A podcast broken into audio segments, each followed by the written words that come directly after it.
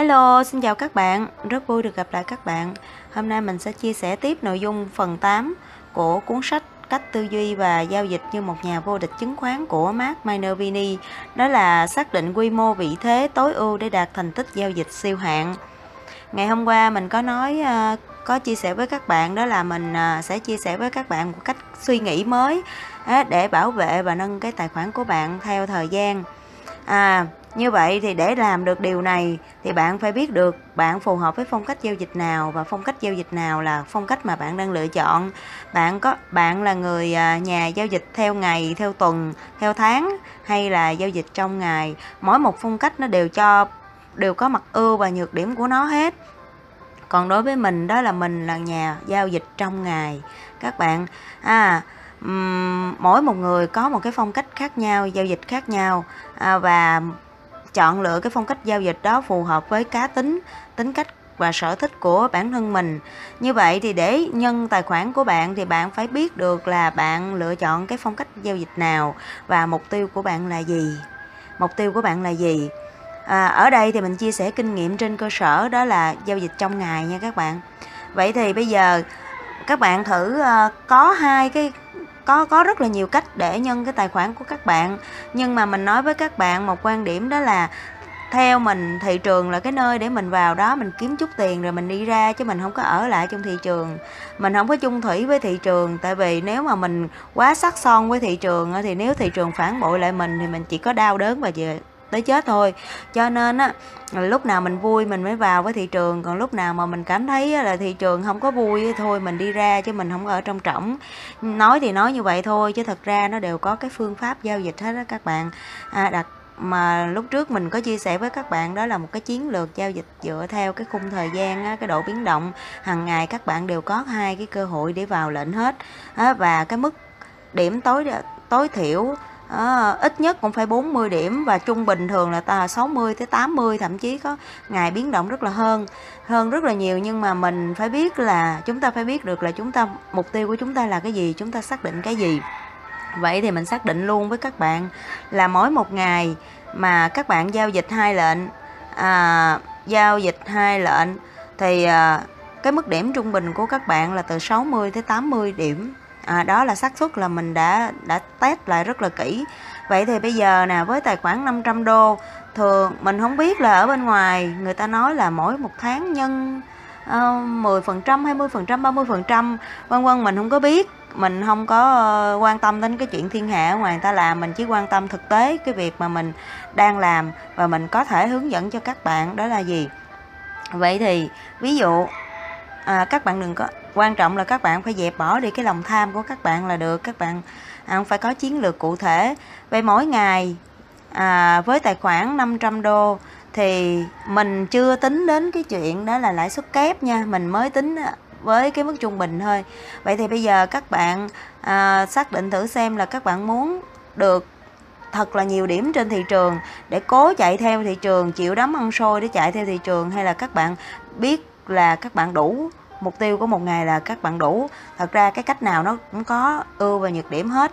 Vậy mình lấy ví dụ như các bạn chọn cái phong cách giao dịch trong ngày, và các bạn xác định mức mục tiêu đó là gì, là sáu mươi điểm. Các bạn đừng, có người mình mình nói là mục tiêu mười phần trăm tài khoản một ngày. Có người bảo rằng đó là một cái suy nghĩ viển vông. Nhưng mà các bạn các bạn nên nhớ là những gì người khác, những người mà người ta không làm được thì người ta hay nghi ngờ, và người ta người ta cũng nghĩ rằng không ai có thể làm được. Nhưng mà mình nói với các bạn đều sẽ có phương pháp để mà nâng mười phần trăm tài khoản hết. Vậy thì các bạn hình dung, mình chưa tính lãi suất kép nha. Nếu mà các bạn xác định được cái mức mười phần trăm thì các bạn mức xác định cái mức tiền cho mình. Tiền chứ đừng có xác định điểm. Tiền là mười phần trăm tài khoản. Mình lấy ví dụ như tài khoản của bạn là năm trăm đô la thì mỗi ngày mười phần trăm, tức là mỗi ngày bạn chỉ cần kiếm mười đô la, ấy năm mươi đô la là đủ. Thì bạn hình dung đi, mỗi một ngày, đó là một cách thứ nhất ha, mỗi một ngày bạn kiếm năm mươi đô la thì một tháng giao dịch mình nói trung bình nha, có ngày có thể các bạn có hơn, có ngày có thể thấp hơn, nhưng mà ví dụ mỗi ngày bạn kiếm năm mươi đô la từ tài khoản vốn của các bạn là năm trăm đô la, thì một tháng có hai mươi ngày giao dịch, mà mình đã nói với các bạn là ngày nào cũng có hai cơ hội để vào lệnh, chứ không, tại vì người ta không không không hiểu, người ta không biết, cho nên là người ta nghĩ rằng không ai làm được thôi. Bạn thử hình dung thử xem, một ngày thị trường á, đặc biệt mình chỉ nói là ép ích thôi, forex thôi, cái chỉ số nào nó cũng dao động ít lên xuống gần cả trăm điểm, tại sao bạn không kiếm được điểm nào từ thị trường vậy? Cho nên các bạn phải xem lại, các bạn đợi một cơ hội mà các bạn cho là thật là chín mùi, thật là đúng, nhưng mà khi các bạn vào lệnh thì nó lại đi ngược lại với cái mong muốn của các bạn, đó là rất là thường xuyên. À, còn bây giờ mình mình trở lại vấn đề, ví dụ như mỗi ngày bạn cần à, tài khoản năm trăm đô, bạn cần mười phần trăm đó là năm mươi đô, vậy các bạn phải biết xác định ngày hôm đó chỉ tiêu của các bạn năm mươi đô. Vậy nếu bạn kiếm đủ năm mươi đô rồi thì bạn ra ngoài đi, bạn quan sát thị trường, bạn đừng có vào nữa. À, vậy thì giả sử như mỗi ngày bạn đều kiếm đều đặn trung bình là năm mươi đô, thì bạn hình dung đi, một tháng các bạn nhân mấy tài khoản của các bạn rồi, một tháng có hai mươi ngày giao dịch thì năm phần hai là một nghìn đô, đúng không? mười ngày là năm trăm, hai mươi ngày là một nghìn đô. Như vậy thì từ tài khoản năm trăm đô bạn nhân, bạn biến nó thành một nghìn năm trăm, vậy thì nó là tăng bao nhiêu? ba trăm phần trăm rồi. Cho nên các bạn phải biết đủ. Cái này là mình chưa nói đến cái chuyện đó là lãi suất kép nha. Ví dụ như ngày hôm nay bạn kiếm được năm trăm rưỡi, à, năm trăm năm mươi đô la, thì ngày mai mười phần trăm của năm trăm năm mươi đô la lại là năm mươi lăm đô la, chứ không phải là là là năm mươi nữa. Vậy thì các bạn có thể chọn cái chuyện đó là lãi suất kép, cái tài khoản của các bạn nâng nâng lên cái mục tiêu mỗi ngày mười phần trăm, và hoặc là các bạn có thể chọn một cái hình thức đó là tính mức trung bình, là cứ mỗi ngày bạn kiếm đủ năm mươi bạn đi ra, kiếm đủ năm mươi đô la bạn đi ra, bạn chỉ cần làm đúng một cái chuyện đó thôi thì các bạn có thấy là một tháng bạn nhân tài khoản tới ba trăm phần trăm. Cái chuyện này nghe quá đơn giản đúng không? Vậy đó mà không phải là, nhưng mà nhiều người người ta thấy là khi mình nói ra cái tỷ lệ ba trăm phần trăm hoặc là hai trăm phần trăm thì nhiều người nghĩ đó là tỷ lệ trong mơ, nhưng mình chắc chắn với các bạn nó trong tầm tay các bạn, thì bạn cứ thế mà nhân tài khoản thôi. Đối với forex năm trăm đô la, mỗi ngày kiếm năm mươi đô la thì quá đơn giản, thật sự là quá đơn giản. Hoặc là có một cái cách khác nữa, mình lấy ví dụ như bây giờ các bạn xác định là mỗi ngày các bạn kiếm được sáu mươi vip trung bình ha. Vậy thì ví dụ như năm mươi đô la thì các bạn đặt cái tài khoản, cái giao dịch đầu tiên đó là không phẩy năm đô la thôi, không phẩy năm đô la cho mỗi một điểm thì bạn nhân đi, à bạn cứ nhân tới cuối tháng.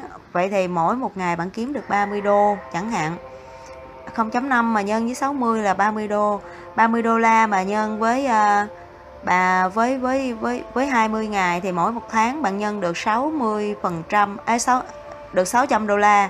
Như vậy thì cộng với tiền gốc với tiền vốn nữa thì tháng đầu tiên, đây là cái cách mà già dành cho các bạn mà đi dần dần nè, không có mạo hiểm nè, mà rất an toàn nè. Tháng đầu tiên á, mỗi ngày bạn kiếm ba mươi đô la cho mình từ tài khoản năm trăm đô, à, thì cứ đều đặn đều đặn như vậy, cuối tháng bạn nâng được sáu, bạn kiếm được sáu trăm đô, vậy thì bạn đã hơn gấp đôi tài khoản của bạn rồi, hơn hai trăm phần trăm rồi đúng không nào? một nghìn một trăm, nhưng mà mình tính một nghìn thôi. Vậy thì tháng đầu tiên bạn kiếm mỗi ngày cho mình mỗi ngày ba mươi đô la thôi, thì cuối tháng bạn đã, tài khoản của bạn nâng lên được một nghìn. Khi tài khoản của các bạn nâng lên một nghìn thì mỗi ngày các bạn kiếm sáu mươi đô la cho mình thôi, sáu mươi đô la. Vậy thì sáu phần hai là nhiêu? một nghìn hai trăm. Vậy thì tháng sau một nghìn hai trăm cộng với một nghìn tiền vốn của bạn nữa, đó là tài khoản của bạn nâng lên hai nghìn hai trăm. À vậy thì bạn hình dung một nghìn nâng lên hai nghìn hai trăm, nó đã hơn hai trăm phần trăm rồi đúng không nào? Vậy qua tháng thứ ba bạn nhân lên gấp đôi cho mình, nâng cái mục tiêu của các bạn lên gấp đôi, đó là hồi nãy là sáu mươi đô la, bây giờ bạn nâng lên với cái cái, cái tài khoản mà ba nghìn đô, mới hai nghìn đô, tài khoản hai nghìn đô thì mục tiêu mỗi ngày của các bạn là một trăm hai mươi đô la. Thì các bạn hình dung nếu mà các bạn cứ làm đúng theo kỷ luật y chang như hai cái tháng đầu tiên mà có phương pháp á, à, đó là chiến lược giao dịch daily income đó, thì cứ mỗi ngày bạn kiếm một trăm hai mươi đô la thôi, thì các bạn hình dung thử xem một trăm hai mươi mà nhân với hai mươi ngày là bao nhiêu tiền? một nghìn hai trăm với một nghìn hai trăm là hai nghìn bốn trăm, hai nghìn bốn trăm cộng với số vốn hai nghìn hai trăm nữa, các bạn đã có bao nhiêu rồi? bốn nghìn sáu trăm đúng không? Vậy thì cứ thế mỗi một tháng các bạn nâng cái mục tiêu, cái số mà à, mà Ừ, cái cái số tiền mỗi ngày mà bạn có thể kiếm được từ thị trường, bạn đừng có tham, bạn dẹp bỏ cái lòng tham của các bạn đi. Thì có phải là các bạn thấy là mỗi ngày, các mỗi tháng các bạn nâng hơn gấp đôi tài khoản và nâng dần nâng dần theo hơn gấp đôi tài khoản, thì các bạn hình dung thử xem là tài khoản của các bạn là giao dịch như thế nào. Và mình nói với các bạn chiến lược giao dịch daily income là xác suất nó tám mươi tới chín mươi phần trăm. Vậy thì khi mà bạn mất thì bạn mất năm phần trăm và bạn đạt được cái mục tiêu là bạn đạt được mười phần trăm, mà bạn nhân với tỷ lệ xác suất tám mươi phần trăm, bảy mươi phần trăm thì các bạn hình dung là cái thu nhập của các bạn mỗi tháng như thế nào. Cái quan trọng là bạn phải biết được mục tiêu của bạn là gì. Bạn đừng tham lam là bạn thấy trời ơi thị trường đi được, hôm nay đi được một trăm điểm mà mình ăn được có sáu mươi điểm mà mình thấy buồn quá, mình bỏ mất bốn mươi điểm là mình tiếc. Nếu mà các bạn còn có cái suy nghĩ đó thì không bao giờ mà các bạn có thể kiếm được tiền từ thị trường. Đó là một cái cách, một cái suy nghĩ. Mình bảo đảm với các bạn là hiện nay chưa bao giờ có người nào có thể chia sẻ với các bạn điều này. À, thì đó là một cái cách tư duy mới mà mình mong rằng các bạn sẽ suy ngẫm về điều này để thực hiện, để biết được mục tiêu của mình là gì. Mục tiêu một tháng hai trăm phần trăm thì mỗi ngày chỉ là mười phần trăm thôi, đâu có nhất thiết là phải kiếm một số tiền nó ghê gớm đâu. Nhưng mà nếu mà các bạn làm được đều đặn thì chắc chắn là tài khoản của các bạn cuối tháng vẫn nhân được hai trăm, ba trăm phần trăm, thậm chí là hơn nữa. À, thì đó là cái chia sẻ của từ cái cái cái hiểu biết nông cạn của mình. À, còn bây giờ thì mời các bạn tiếp tục nghe phần tám, xác định quy mô vị thế tối ưu để đạt thành tích giao dịch siêu hạng. Trong một buổi giảng cho các môn đệ vào năm một nghìn chín trăm chín mươi mốt được tổ chức kín tại Hawaii, người bạn phù thủy tài chính của tôi là Seykota đã nói, một khi bạn biết rõ kỳ vọng toán học về hệ thống giao dịch của mình, thì câu hỏi quan trọng nhất đối với một nhà giao dịch lúc này là tôi nên đầu tư bao nhiêu tiền? Một trong những câu hỏi tôi thường xuyên được hỏi là làm thế nào xác định quy mô vị thế tối ưu (Optimal Position Size) cho mỗi giao dịch. Người dịch, quy mô vị thế giao dịch là tên gọi chung mang tính kỹ thuật. Trong thực tế, người ta thường gọi là xác định số lượng cổ phiếu cần mua hoặc bán nếu bạn đang giao dịch cổ phiếu, hoặc short lot cần mua bán nếu bạn đang giao dịch forex. Rốt cuộc, câu hỏi này chính là thảo luận nên mua bao nhiêu cổ phiếu trong danh mục. Tất nhiên, nếu danh mục càng tập trung, bạn càng dễ dàng kiếm được khoản lãi lớn trong thời gian ngắn. Nhưng điều này còn phụ thuộc liệu giá cổ phiếu có diễn ra giống như kỳ vọng của bạn hay không. Quy tắc đầu tiên là không bao giờ được phép đặt cược toàn bộ tài khoản vào một cổ phiếu, vì điều này đồng nghĩa có quá nhiều rủi ro. Nếu bạn có ý định muốn làm một cú thắng nhanh theo kiểu chơi tất tay (risk is all), thì chính bạn mới là người gặp phải nguy cơ bị giết chết ngay lập tức. Thậm chí nếu cú giao dịch này chỉ có một phần trăm rủi ro sụp đổ tài khoản (risk up rule), đó cũng là mức rủi ro không thể chấp nhận được. Nên nhớ, bạn không bắt buộc phải kiếm tiền chỉ bằng một lượt giao dịch. Ngay cả khi chỉ có một phần một trăm khả năng xảy ra thảm họa, tai họa cũng có thể trở nên chắc chắn, vì chắc chắn bạn sẽ thực hiện hơn một trăm lượt giao dịch, thậm chí là cả ngàn lượt giao dịch trong suốt sự nghiệp tài chính của bạn. Mỗi lần bạn chơi tất tay, về cơ bản bạn là kẻ liều mạng. Ngược lại, nếu bạn muốn đạt được thành tích giao dịch siêu hạng, việc đa dạng hóa danh mục quá khứ cũng gây ra tác dụng tiêu cực. Đa dạng hóa là chiến lược phân bổ các khoản đầu tư cho nhiều chứng khoán khác nhau nhằm giới hạn khoản lỗ của một cổ phiếu hoặc một nhóm ngành riêng biệt. Chiến lược này dựa trên sự an toàn khi thực hiện bình quân nhóm và tạo ra một tỷ suất sinh lợi kỳ vọng nhất định. Đa dạng hóa mang lại một số lợi thế tâm lý cho từng công cụ giao dịch riêng biệt, vì biến động ngắn hạn của công cụ giao dịch này có thể bị triệt tiêu bởi công cụ giao dịch khác, từ đó làm phản độ biến động danh mục trong ngắn hạn.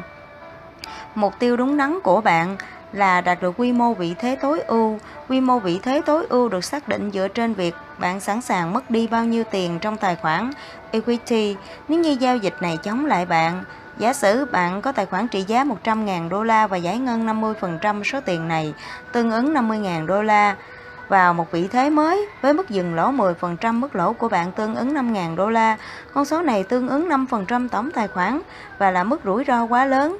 Nếu bạn gặp phải chuỗi thua lỗ như vậy liên tiếp, bạn sẽ gặp phải rủi ro sụp đổ tài khoản. Thay vì lựa chọn các con số ngẫu nhiên, mức rủi ro tối đa của bạn không nên vượt quá một phẩy hai mươi lăm đến hai phẩy năm phần trăm tổng tài khoản cho mỗi lần giao dịch. Nếu bạn cũng càng có ít kinh nghiệm, mức rủi ro cho mỗi lần đặt cược cũng nên giảm xuống, vì bạn đang ở tại vùng đáy của đường cong học hỏi và chắc chắn bạn sẽ gặp phải nhiều sai lầm và thua lỗ.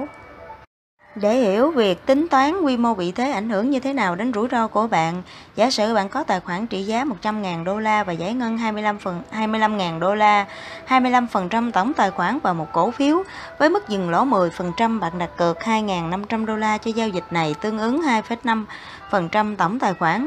Đây là mức cao nhất trong khung rủi ro lý tưởng tôi đề cập ở trên. Nếu muốn hạ thấp mức độ hiện diện rủi ro exposure, bạn có thể thắt chặt mức dừng lỗ xuống còn năm phần trăm. Lúc này rủi ro chỉ là một nghìn hai trăm năm mươi đô la hoặc một phẩy hai mươi lăm phần trăm tổng tài khoản. Nếu muốn giữ nguyên mức cược bằng cách giảm quy mô giải ngân xuống còn mười hai nghìn năm trăm đô la, tương ứng mười hai phẩy năm phần trăm tổng tài khoản. Do đó mức độ rủi ro tài khoản là một nghìn hai trăm năm mươi đô la hoặc rủi ro bằng một phẩy hai mươi lăm tổng tài khoản. Bạn di chuyển lệnh dừng lỗ hoặc bạn thay đổi quy mô vị thế giao dịch. Một trong hai cách làm này đều nhằm điều chỉnh rủi ro về mức hợp lý. Giả sử nếu bạn muốn giao dịch năng động và giải ngân năm mươi phần trăm tài khoản vào một vị thế, bạn nên sử dụng mức dừng lỗ năm phần trăm để hạn chế rủi ro ở mức hai phẩy năm phần trăm tổng tài khoản. Nhưng mức dừng lỗ càng chặt, khả năng chạm phải mức dừng lỗ càng lớn. Mấu chốt là đạt được sự cân bằng giữa một quy mô vị thế giao dịch có thể chấp nhận được và một mức dừng lỗ đủ cho phép các biến động giá bình thường. Điều này được gọi là lựa chọn mức độ đặt cược dựa vào rủi ro, backing into risk. Người dịch xem lại phần hai, một lựa chọn mức độ đặt cược vào rủi ro. Khi lựa chọn mức độ đặt cược dựa vào rủi ro, bạn đang hoạt động theo phương châm nghĩ đến rủi ro đầu tiên. Nếu bạn tuân theo công thức hướng dẫn xác định quy mô vị thế dưới đây, bạn sẽ không bao giờ đặt cược quá nhiều rủi ro cho mỗi vị thế. Sau đó tùy thuộc vào bạn chấp nhận mức rủi ro nhiều hay ít, nhưng không bao giờ bạn được phép vượt qua mức rủi ro tối đa. Xem hình tám chấm một. Hướng dẫn xác định quy mô vị thế giao dịch. Mức rủi ro đặt cược cho mỗi lần giao dịch bằng một phẩy hai mươi lăm phần trăm đến hai phẩy năm phần trăm tổng tài khoản. Mức dừng lỗ tối đa là mười phần trăm. Khoản lỗ trung bình không nên nhiều hơn năm phần trăm đến sáu phần trăm. Đừng bao giờ đặt cược năm mươi phần trăm tổng tài khoản cho một vị thế. Chỉ dành hai mươi đến hai mươi lăm phần trăm tổng tài khoản cho cổ phiếu bạn cho rằng tiềm năng nhất. Danh mục đầu tư không nên nhiều hơn mười đến mười hai cổ phiếu. Danh mục của các nhà đầu tư chuyên nghiệp lớn cũng chỉ tầm mười sáu đến hai mươi cổ phiếu. Phụ thuộc vào quy mô, danh mục và khả năng chấp nhận rủi ro, bạn nên giao dịch với khoảng bốn đến tám cổ phiếu và một danh mục lớn chỉ nên dừng ở mức mười đến mười hai cổ phiếu. Điều này sẽ tạo ra mức đa dạng hóa vừa đủ nhưng không quá mức, không cần thiết phải quản lý danh mục nhiều hơn hai mươi cổ phiếu. Tương ứng rủi ro của mỗi vị thế bằng năm phần trăm tổng tài khoản nếu như bạn đặt tỷ trọng bằng nhau cho mỗi cổ phiếu. Lý tưởng, tôi thích áp dụng Tôi thích tập trung nguồn vốn cho mỗi cổ phiếu tiềm năng nhất, ví dụ dành hai mươi phần trăm đến hai mươi lăm phần trăm tổng tài khoản cho mỗi cổ phiếu trong danh mục bốn đến năm cổ phiếu tốt nhất. Nhưng đây không phải là điều thường diễn ra, thông thường tôi bắt đầu bằng một vị thế nhỏ hơn hoặc năm phần trăm đến mười phần trăm tổng tài khoản để mức rủi ro vẫn còn ở mức thấp cho đến khi tôi nhìn thấy cổ phiếu đó thực sự có khả năng tăng giá mạnh. Nếu cổ phiếu diễn ra đúng như kỳ vọng, tôi sẽ tăng quy mô vị thế một cách phù hợp hoặc mua thêm những cổ phiếu khác đáp ứng tiêu chuẩn mua. Khi đã giải ngân xong với tỷ lệ phù hợp cho bốn đến năm cổ phiếu tiềm năng nhất, tôi không dán mắt vào bảng điện, tôi định kỳ đánh giá lại vị thế nắm giữ để xem cổ phiếu nào đang hoạt động tốt nhất và xem liệu có ứng viên nổi bật nào khác xuất hiện trong danh sách cổ phiếu đang theo dõi hay không. Nếu tôi đã có những cổ phiếu tốt trong danh mục, tôi sẽ cho mỗi cổ phiếu thời gian và không gian để chạy giá. Nhưng nếu một cổ phiếu nào không tăng giá đúng lúc hoặc trông có vẻ sắp kết thúc xu hướng tăng, đó là thời điểm để tái cơ cấu sang những cổ phiếu triển vọng hơn. Hãy nghĩ danh một cổ phiếu giống như một khu vườn, bạn nhổ cỏ dại và tưới nước cho hoa, nghĩa là chăm sóc cái bạn muốn nó lớn lên và loại bỏ bất cứ thứ gì bạn không muốn là những thứ đang làm hư hại khu vườn nhưng lại làm hao tổn nguồn lực. Theo cách suy nghĩ này, bạn sẽ phát hiện một số cổ phiếu trong danh mục không phải là những bông hoa mà bạn đang kỳ vọng, thay vào đó chúng giống như cỏ dại. Điều này không đồng nghĩa là bạn phải chờ đợi cho cổ phiếu đó chạm vào mức dừng lỗ mới bán đi, vì cổ phiếu có thể đứng yên hoặc không thay đổi giá. Khi thời gian trôi qua, bạn sẽ nhận ra đồng tiền của mình sẽ hoạt động tốt hơn nếu như đầu tư vào những cổ phiếu à, giá có giá hơn là giữ các cổ phiếu chết. Quy tắc hai đổi một. Nếu trong danh mục gồm sáu cổ phiếu có bốn cổ phiếu hoạt động tốt nhưng hai cổ phiếu hoạt động bình thường hoặc kém, đây là thời điểm nên tái cơ cấu lại danh mục. Để làm điều này, bạn không cần phải bán tháo toàn bộ hai cổ phiếu hoạt động kém. Thay đó, thay vào đó bạn có thể giảm quy mô vị thế ở hai cổ phiếu này. Ví dụ, ở hai cổ phiếu hoạt động kém, bạn có thể bán một nửa vị thế và sau đó mua lại một cổ phiếu tiềm năng hơn. Nguồn tiền để bạn mua một vị thế mới được lấy từ việc bán hai nửa vị thế của hai cổ phiếu hoạt động kém. Giả sử bạn giữ năm cổ phiếu, mỗi cổ phiếu chiếm tỷ trọng hai mươi phần trăm trong danh mục. Nếu công ty A và công ty B hoạt động yếu nhất, bạn có thể giảm vị thế nắm giữ ở hai cổ phiếu này xuống một nửa, tức từ tỷ trọng hai mươi phần trăm xuống mười phần trăm trong danh mục. Như vậy chúng ta cắt giảm được tổng cộng hai mươi phần trăm danh mục, mười phần trăm danh mục của mỗi cổ phiếu A và B. Sau đó có thể sử dụng nguồn tiền này để đầu tư vào một cổ phiếu khác. Bằng cách tái cơ cấu danh mục, bạn đang gieo hạt giống mới và tân trang lại khu vườn của mình, giữ cho nó tiếp tục phát triển đẹp đẽ hơn. Đừng bán cổ phiếu dẫn dắt quá nhanh. Hãy tiếp tục nắm giữ vị thế của bạn ở cổ phiếu tăng giá nhanh, đặc biệt nếu thị trường mới khởi đầu cho chu kỳ tăng giá và cổ phiếu bạn mua đang nằm trong nhóm dẫn dắt thị trường. Bạn không nên bán chúng quá sớm vì chỉ trong chỉ vì đã có lãi và bạn mong muốn chuyển sang mua những cổ phiếu khác. Đôi khi cổ phiếu tốt nhất để mua chính lại là cổ phiếu bạn, bạn đang sở hữu, hoặc bạn chỉ nên bán một số lượng nhất định của cổ phiếu đang tăng giá mạnh để chốt một phần lợi nhuận và tái đầu tư phần lợi nhuận này vào cổ phiếu triển vọng khác. Điều này giúp bạn vừa tìm kiếm mức độ tăng giá lớn hơn từ cổ phiếu khác nhưng vẫn còn giữ lại một lượng số lượng cổ phiếu tăng giá mạnh ban đầu để tiếp tục cho lãi chạy. Khi thị trường tăng giá mới bắt đầu, nghĩa là có nhiều tiềm năng tăng giá mạnh, thậm chí là điều này còn đúng với những cổ phiếu đã tăng giá nhanh. Lúc khởi đầu thị trường tăng giá, bạn không nên sớm từ bỏ toàn bộ vị thế ở cổ phiếu dẫn dắt. À, chỗ này bị mờ rồi mình không đọc được. Thường Tôi thường nắm giữ hai mươi lăm đến năm mươi phần trăm toàn bộ số lượng cổ phiếu đã mua ban đầu ở những cổ phiếu dẫn dắt thị trường tăng giá mạnh. Đừng đa dạng hóa quá mức. Khi bán một số cổ phiếu trong danh mục và tái cơ cấu vào những cổ phiếu khác, không nên dàn trải nguồn vốn quá mỏng để đa dạng quá. Đây không phải là đa dạng quá, diversification. Tôi gọi là đa dạng quá quá mức, diversification.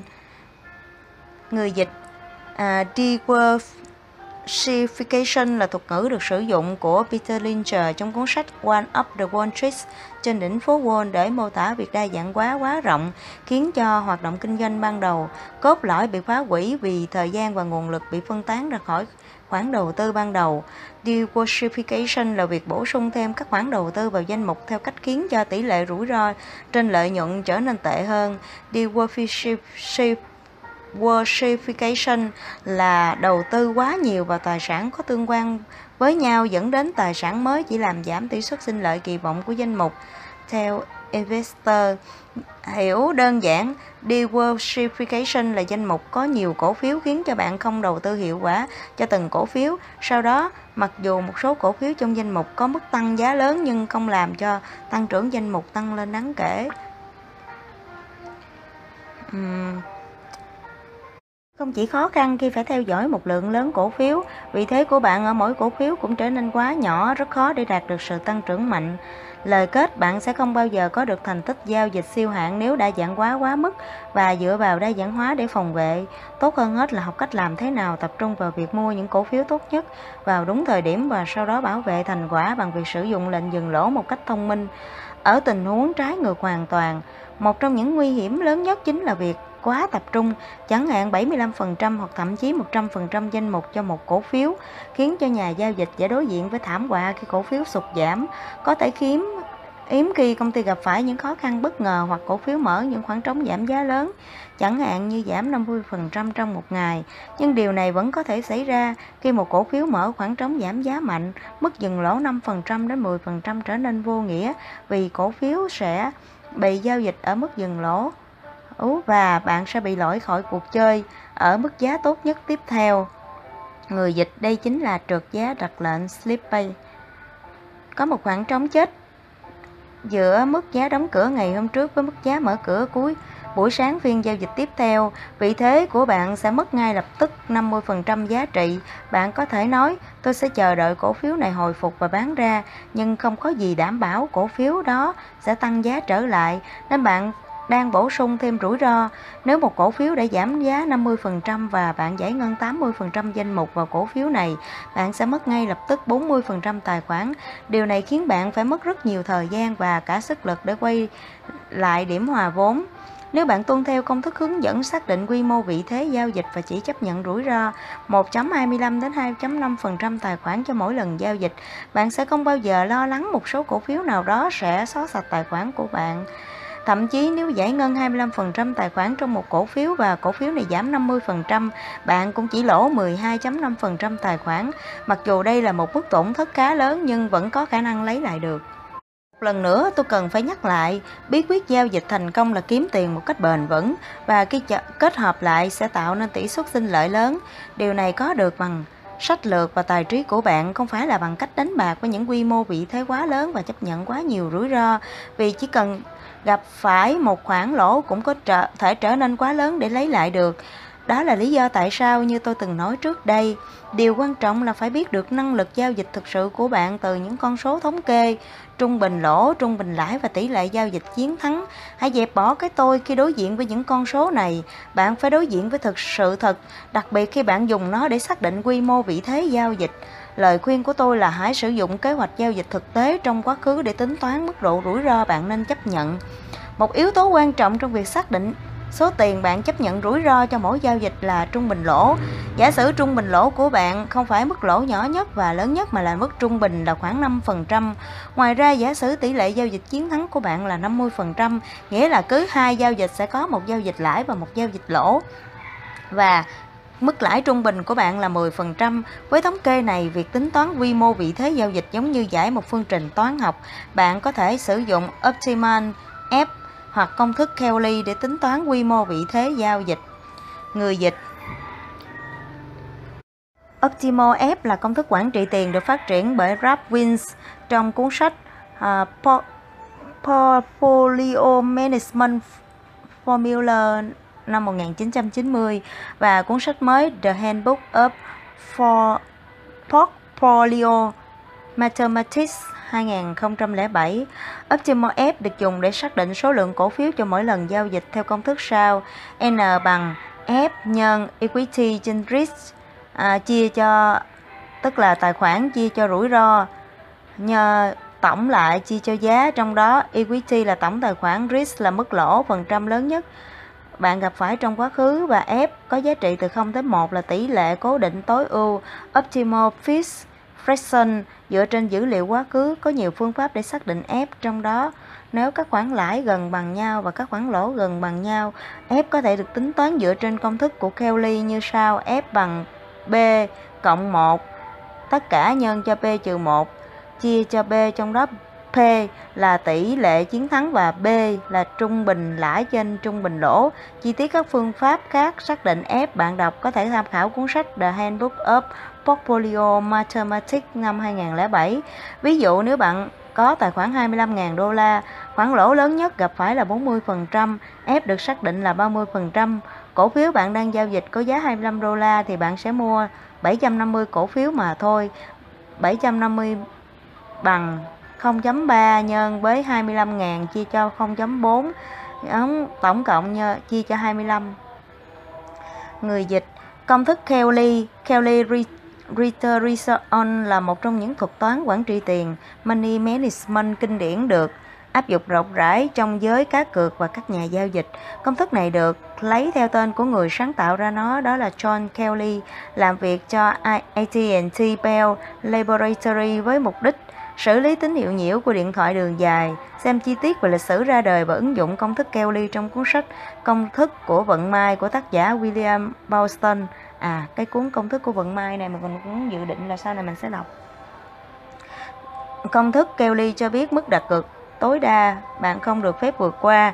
Như muốn chiến thắng nhà cái hoặc chiến thắng thị trường, công thức như sau: Kelly phần trăm bằng W trừ cho một trừ W, tổng chia chia cho R, trong đó W là tỷ lệ chiến thắng và R là tỷ lệ à, lãi trên lỗ.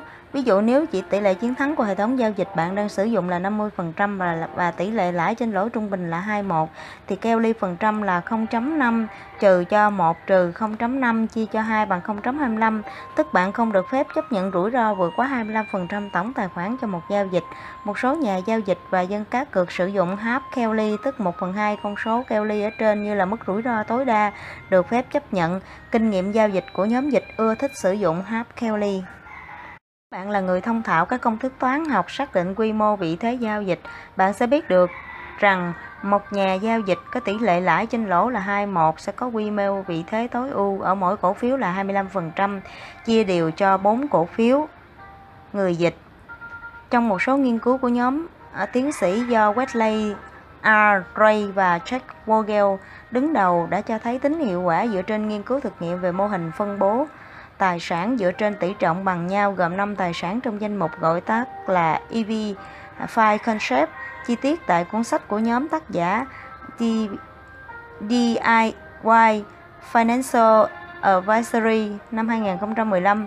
Đó là bằng chứng nghiên cứu ủng hộ cho quan điểm của Mark Minervini nên xây dựng danh mục chỉ tầm bốn đến năm cổ phiếu ố tốt nhất với tỷ trọng đều nhau. Kết quả là cổ phiếu tăng giá mạnh nhất sẽ có đóng góp đáng kể vào thành quả danh mục. Việc theo dõi bốn, năm hoặc sáu công ty dễ dàng hơn theo dõi mười lăm hoặc hai mươi công ty. Việc nắm giữ danh mục có quá nhiều cổ phiếu, bạn sẽ rất khó khăn để huy động nguồn tiền và thoát nhanh ra khi thị trường chống lại bạn. Thay vì dàn trải nhiều cổ phiếu nhằm giảm bớt rủi ro thông qua đa dạng hóa, hãy tập trung vào những cổ phiếu tốt nhất, nghĩa là một nhóm tương đối nhỏ. Để bạn có nhiều hiểu biết hơn về chủ đề này, tôi chia sẻ thêm rằng bản thân tôi phần lớn thời gian chỉ có bốn đến năm cổ phiếu trong danh mục. Đây cũng chính là những thời điểm tôi đạt được mức sinh lợi cao nhất. Vâng, có rủi ro nhưng bạn có thể làm giảm rủi ro bằng cách sử dụng quy mô vị thế giao dịch thích hợp được cân bằng với mức dừng lỗ chủ động. Nếu bạn tuân thủ chặt chẽ các tiêu chí lựa chọn cổ phiếu và chọn ra những cổ phiếu tốt nhất cho danh mục, thường bạn sẽ rất khó để tìm ra quá nhiều cổ phiếu tiềm năng trong danh mục tốt nhất. Nên nhớ, đa dạng hóa không bảo vệ tài khoản bạn khỏi thua lỗ, và tập trung quá mức sẽ khiến bạn gặp phải rủi ro sụp đổ tài khoản, risk upturn. Xác định quy mô vị thế tối ưu mới là mục tiêu đúng đắn của bạn. Thật ra là à, có một cái cách để mà xác định cái mức uh, rủi ro trên tài khoản mỗi lần đặt lệnh á, thì mình sẽ chia sẻ với các bạn. Đó là à, ngày xưa khi mà mình đi học á, thì à, tùy vào cái quy mô vị cái quy mô vị thế và cái cái không cái cái quy mô tài khoản của bạn mà bạn xác định là bạn chấp nhận rủi ro bao nhiêu. Cho nên khi mà cái việc mà xác nhận chấp nhận rủi ro bao nhiêu á, thì sẽ giúp cho bạn đó là là bạn không có bị uh, stress hay là bị quá căng thẳng khi mà lỡ bị dính stop loss. Tức là nếu mà bạn cảm thấy thoải mái khi bạn chấp nhận cái mức rủi ro đó thì bạn nên đặt. Thì thầy của mình hồi xưa thầy của mình hướng dẫn là ví dụ như là bạn chịu năm phần trăm cái rủi ro trên tài khoản. Vậy thì à, cái cách tính nó đơn giản như thế này nè. Giả sử như tài khoản mình của bạn một nghìn đô đi, mình tính một nghìn đi cho nó dễ, tại vì đa số các bạn là khởi nghiệp với một nghìn đô đúng không? Ngày xưa mình cũng khởi nghiệp với một nghìn đô. um, năm phần trăm tài khoản, để coi um, là bao nhiêu đô ta. Năm phần trăm tài khoản, mười phần trăm là một trăm, năm phần trăm tức là năm mươi đô đúng không? Như vậy với tài khoản năm mươi đô thì mức chịu rủi ro của bạn, nếu mà bạn muốn cái tỷ lệ tùy thuộc vào cái mục tiêu kỳ vọng của bạn, bạn có thể chấp nhận cái mức rủi ro là năm phần trăm hoặc là mười phần trăm. Nếu tài khoản nhỏ quá thì có thể là chịu rủi ro mười phần trăm, chứ ít quá thì mình cũng rất là khó để giao dịch. Vậy giả sử như bạn chịu mức rủi ro năm phần trăm, mình tính trước cho bạn ha. Mức rủi ro của bạn là năm phần trăm là năm mươi đô la. Như vậy nếu bạn mất thì bạn mất năm mươi đô la ha. Thì trong bạn vẫn còn chín trăm năm mươi đô la để đặt lệnh. Vậy thì nếu bạn mất năm mươi đô la, ấy, nếu mà bạn chấp nhận mất cái năm mươi đô la thì bạn tính cái cái volume, tức là cái khối lượng vào lệnh của bạn như thế nào. Bạn phải tính rủi ro. Vậy giả sử như là rủi ro là hai mươi lăm điểm. Rủi ro đối với khi mà bạn vào lệnh thì bạn xác định điểm vào, rủi ro của bạn là hai mươi lăm điểm. Thì bạn lấy năm mươi chia cho hai mươi lăm bằng hai. Tức là mỗi một volume à, thì bạn sẽ bạn sẽ sẽ đặt volume là là hai cho mỗi một bíp. Như vậy khi thị trường mà nó đi hai mươi, nó đi ngược lại với kỳ vọng của bạn hai mươi lăm điểm thì có nghĩa là bạn bị dính stop loss và bạn bị đá răng văng ra ngoài. Còn nếu mà à, vậy thì khi mà các bạn, đó là cái việc đặt stop loss mà thường là các bạn phải biết được cái tính được cái tỷ lệ. À, vậy giả sử như bây giờ là cái cái cái rủi ro của bạn là năm mươi đô la, ấy là năm mươi điểm đối với cái giao dịch này, thì bạn lấy năm mươi bạn chia cho năm mươi thì bằng một. Như vậy thì cái volume của bạn chỉ là một thôi. À, các bạn lưu ý là khi mà các bạn xác định điểm vào lệnh thì rủi ro thường là, nếu mà xác suất của nó thường là phải là hai một. Ví dụ nếu mà bạn khả năng bạn mất năm mươi đô la, nhưng nếu mà bạn kiếm được cái khả năng cái cái giao dịch này á mà kiếm lại cho bạn được một trăm đô la, tức là tỷ lệ hai một thì bạn mới nên vào lệnh. Còn nếu mà tỷ lệ nó không có được như kỳ vọng của bạn thì thôi, bạn nên đứng ra bên ngoài và quan sát, chờ đợi tín hiệu tốt nhất thì bạn vào lệnh. Hoặc mình lấy ví dụ như khi bạn vào một cái lệnh mà tín hiệu nó cho rủi ro nó thấp hơn nữa, ví dụ như là là chỉ là mười lăm pip thôi, thì bạn cứ lấy năm mươi bạn chia cho mười lăm thì uh, được bao nhiêu đó. Đó thì bạn nâng cái số volume của bạn lên. Thì đó là một cái uh, cách tính. Vậy nếu tài khoản một nghìn đô la mà bạn uh, chịu rủi ro mười phần trăm, bạn chấp nhận chịu rủi ro mười phần trăm tức là một trăm đô la. Như vậy thì khi mà các bạn vào lệnh, giả sử như cũng cùng là giống cái rủi ro nãy là hai mươi lăm đô la, à, hai mươi lăm điểm, rủi ro trong cái cái cược này là hai mươi lăm điểm, thì bạn lấy một trăm bạn chia cho hai mươi lăm thì bằng bốn, đúng không? Như vậy mỗi volume của bạn bằng bốn. Vậy thì khi thị trường đi ngược lại hai mươi lăm đô hai mươi lăm điểm thì coi như là bạn bị mất một trăm đô la. Vậy thì kỳ vọng của bạn, nếu mà bạn rủi ro hai mươi lăm đô la thì kỳ vọng của bạn phải là năm mươi đô la. Vậy thì nếu mà bốn mà nhân năm mươi thì hai trăm. Như vậy thì một cái nguyên tắc đó là khi mà bạn à, xác định mức rủi ro, các bạn đặt lệnh, các bạn vào lệnh, thì những cái giao dịch mà cho bạn xác suất hai một hoặc là ba một thì các bạn hãy nên vào lệnh. Còn nếu mà ví dụ như là um, à, xác suất là một chấm năm một thì bạn cũng có thể xem xét vào lệnh. Nhưng nếu mà xác suất là một một thì à, bạn có bạn cân nhắc, một là bạn vào lệnh hay là bạn à, ra ngoài bạn đứng, bạn nhìn thị trường. Mà theo quan điểm, cái chia sẻ cái kinh nghiệm của mình thì thị trường lúc nào cũng có cơ hội, các bạn, ngày nào cũng có cơ hội. Cho nên nếu mà cơ hội nó không có quá đẹp thì mình nên ra ngoài, mình đứng, mình chờ đợi tín hiệu xác nhận đã đẹp rồi mình hãy vào. Mình đừng có vội, đâu cần phải vội đâu, ngày nào cũng có hai cơ hội cho bạn mà.